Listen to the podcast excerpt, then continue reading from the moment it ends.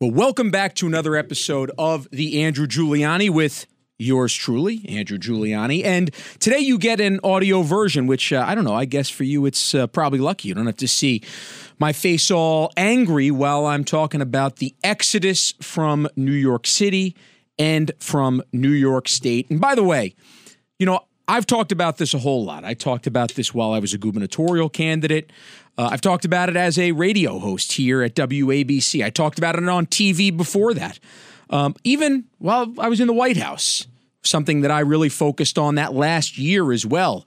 Um, but what I have to tell you is this is not just something that I say that is not backed up by the facts, right? Our Democratic friends across the aisle they end up making bold statements, many of them being fictional because they cannot back it up with the facts with the data. Well, let us start off with the sometimes unsexy data.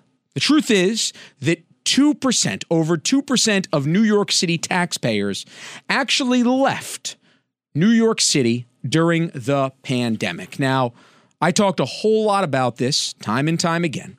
And the reason why New Yorkers are leaving is because they make a risk assessment and they ask for the value that I'm paying in New York, for the premium that you pay here in New York City, in New York State to live, what am I getting for that value?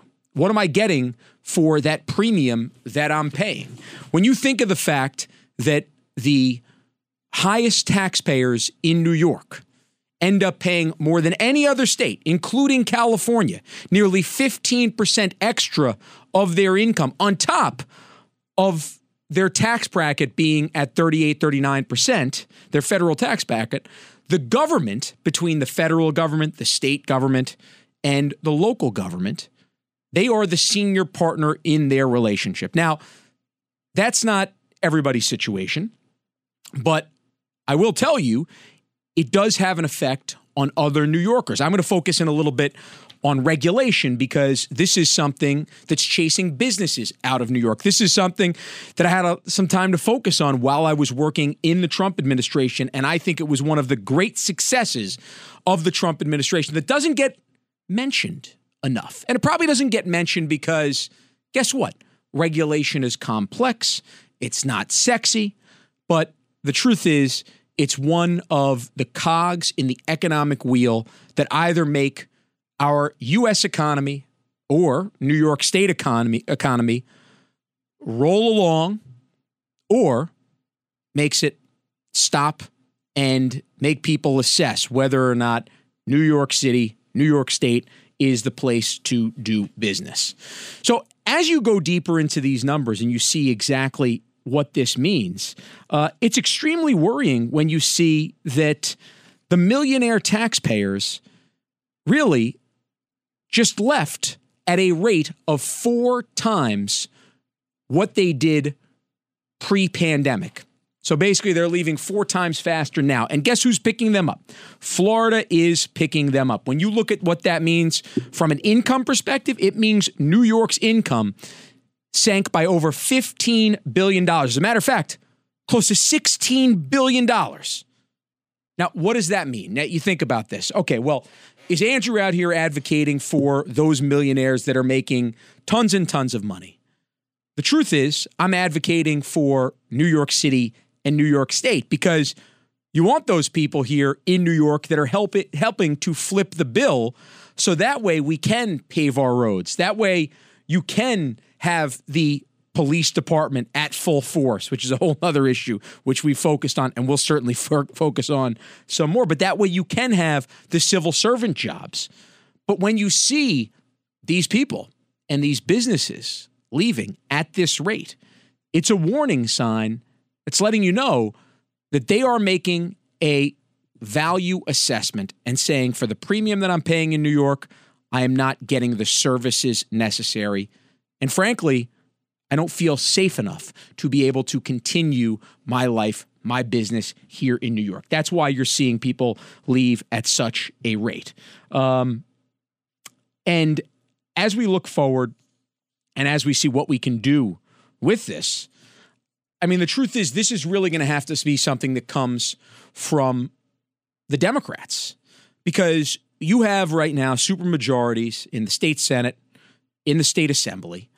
And as much as I or some of my Republican friends yell about the problem here, as much as we highlight this, as much as we say that there is an impending disaster here in the state of New York that's likely to be reached by the end of this current decade, you got to remember they are looking more than to their right, they're looking to their left. And what's to the left of those Democrats is a big dark hole called socialism. That's right. Socialism hasn't worked anywhere else in the world, in the history of our world. It's one of the things that's pushing this anti Semitism out here in New York, the second largest Jewish population to Israel in the world. And you're seeing anti Semitism all over the place. Trace it right back to the roots of socialism. But guess what? The Dems are more worried about that than they are about the Republicans that are talking about pro business, that are laying out a plan and a strategy to make New York a more fiscally responsible place, a place where businesses can thrive and should thrive. And this is where I end up getting to regulation. One of the major successes, and if you heard me on the campaign trail, you heard me give this spiel because this is something, again, didn't get enough focus. One of the major successes of the Trump administration was how the regulatory reform of the United States of America was enact- enacted starting on January 20th, 2017, under President Trump, and continued until the day he left Washington, D.C. in 2021.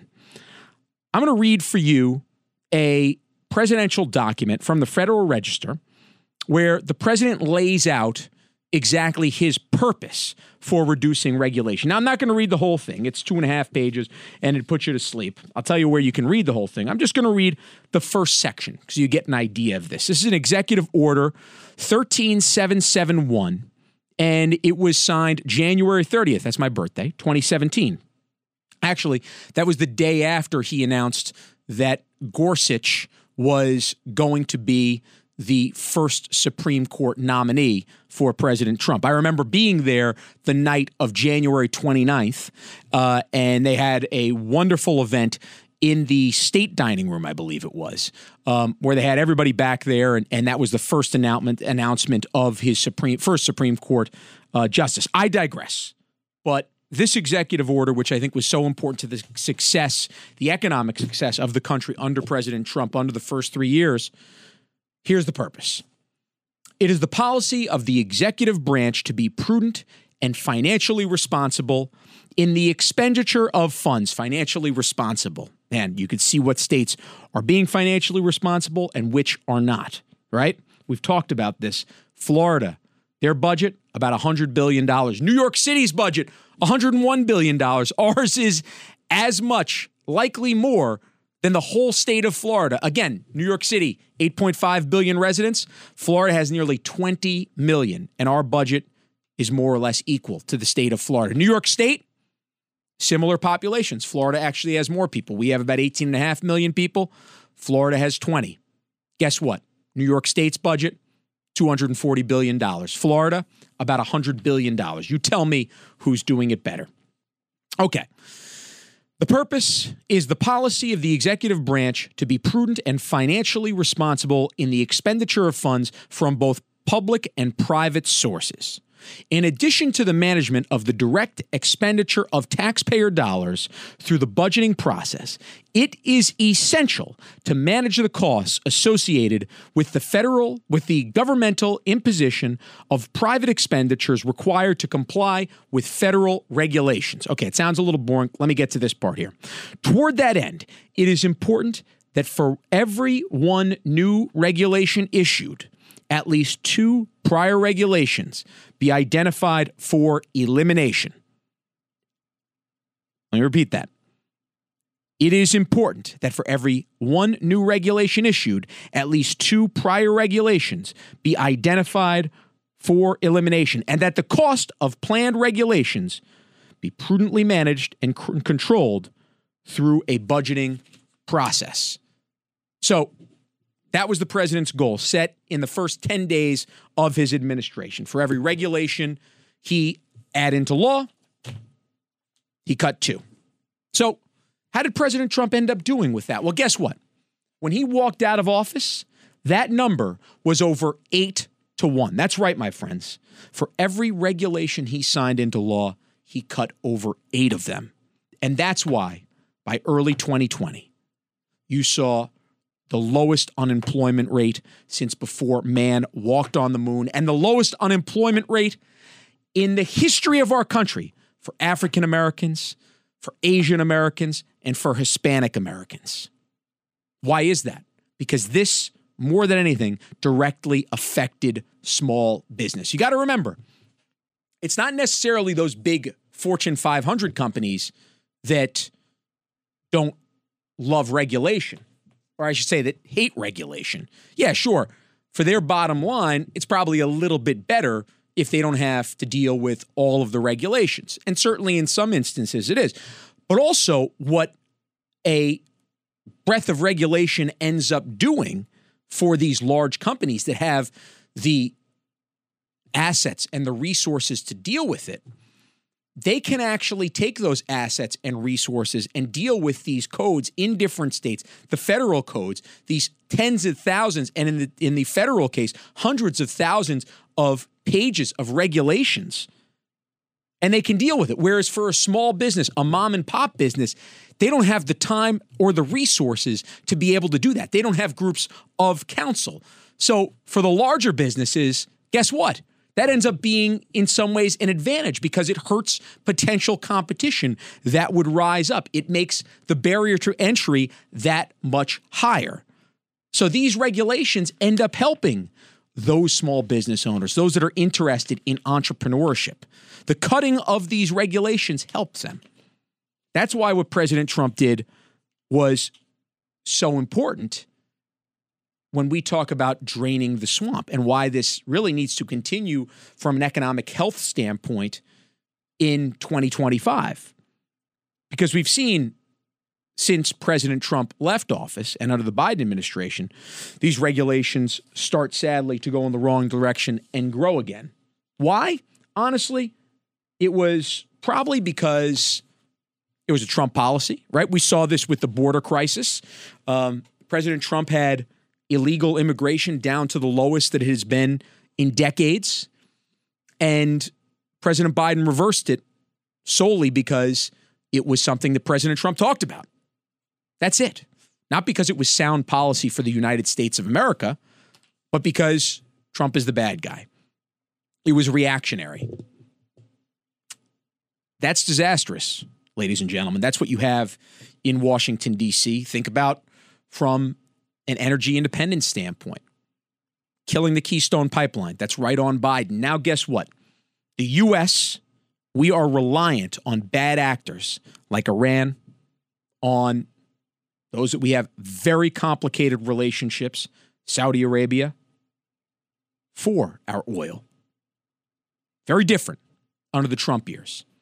When you have energy independence, my friends, that means you don't need to go begging on your hands and knees. That means you could be strong on other issues.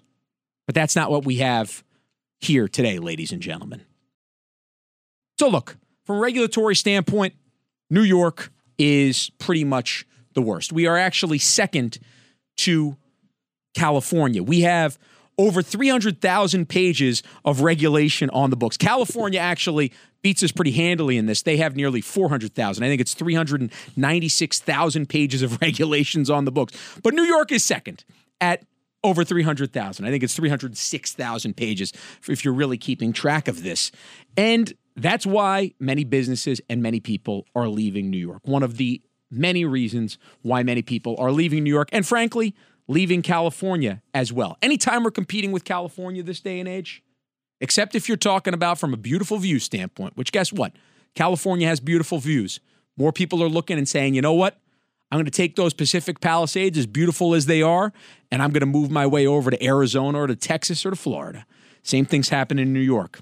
No matter how amazing New York is, the more people that look and make a risk assessment, the more are starting to say, time to leave. Okay, second thing I want to talk about today is the new approval ratings, if you'd call it that, of the Biden administration from a group that I really respect. And I actually don't have any personal relationship with this group. So this is not something that I'm telling you from having uh, you know a long relationship. It's not like we used to go to lunch in D.C. and we're buddies or anything like that. I've just followed as a consumer, as somebody who looks at the polls, who's interested, who likes to then go back and look and say who got it right.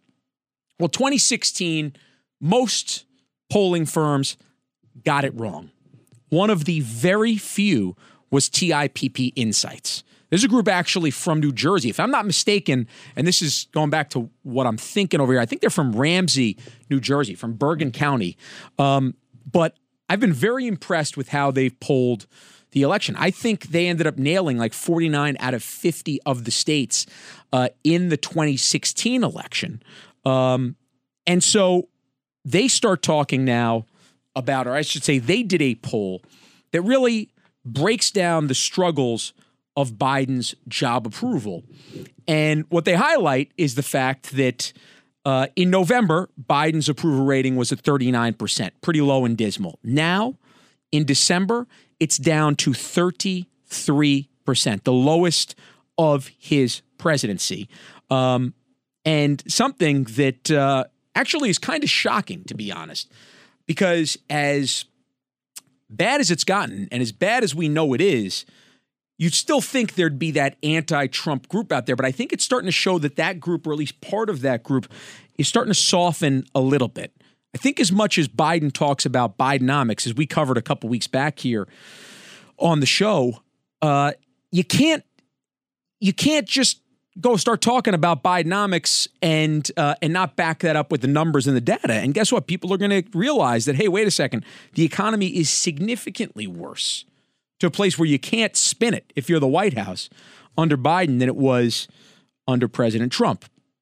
So, going deeper into this, you can see that only two thirds of Democrats approve of the job he's doing as president. By the way, in order to win re-election, you need at least 85, more like 90% of your party to approve of the job you are doing, to say that you will vote for them fourth president in order to win. Actually, the voting really needs to be closer to 95% in this highly partisan atmosphere. But they end up going into all different issues. And I want to get into this because this really ends up going into the breakdown. The first issue, which I think as we talk about everything in this high inflationary environment, um, the first issue that I think most New York, most Americans are going to go to the polls for in January, I should say, in November of 2024, is how Biden has botched the economy. Um, overall, one half, 55%, give Biden a D or an F in his handling of the economy. Only 24% of respondents give him good grades. Even the majority of Democrats don't give him good grades. Only 47% of Democrats actually give him passing marks for the economy. Uh, 81% of Republicans say he has failed this test.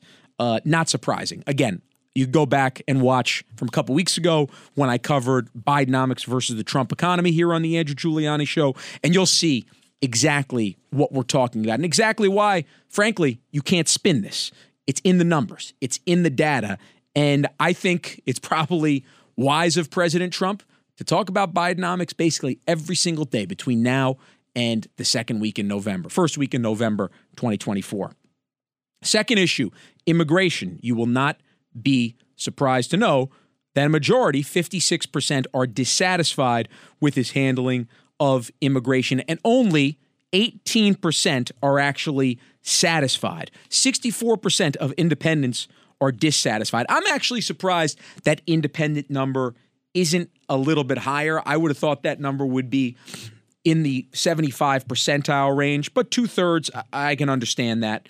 Um, and the fact that only less than one in five Americans are satisfied with his job on immigration shows you just how terrible a job that it's been, just how much he has actually botched this. From crime, I mean, look, weak immigration policies, they have contributed to our increasing in crime here in New York and all across the United States of America. Uh, over half from this poll, 54%, give Biden failing grades on his handling of crime. Only 19% again give him an A or a B. And even among Democrats, uh, he is barely passing in this. Anti Semitism, it's been a major issue. Uh, not doing too well. Three fourths of respondents have called anti Semitism and anti Jewish presidents either a very serious or a somewhat serious problem. And many feel that Biden has not addressed the problem forcefully. Only one fourth 24% give him good grades with regards to anti Semitism. Foreign policy. Guess what? Two wars, two wars have started under President Biden's watch. That's right. Ukraine and now Israel and the terrorist regime of Hamas. Uh, he is in this poorly, as you can imagine, handling our foreign policy. I'm looking at this; it's, a, it's done a little bit differently than the other ones.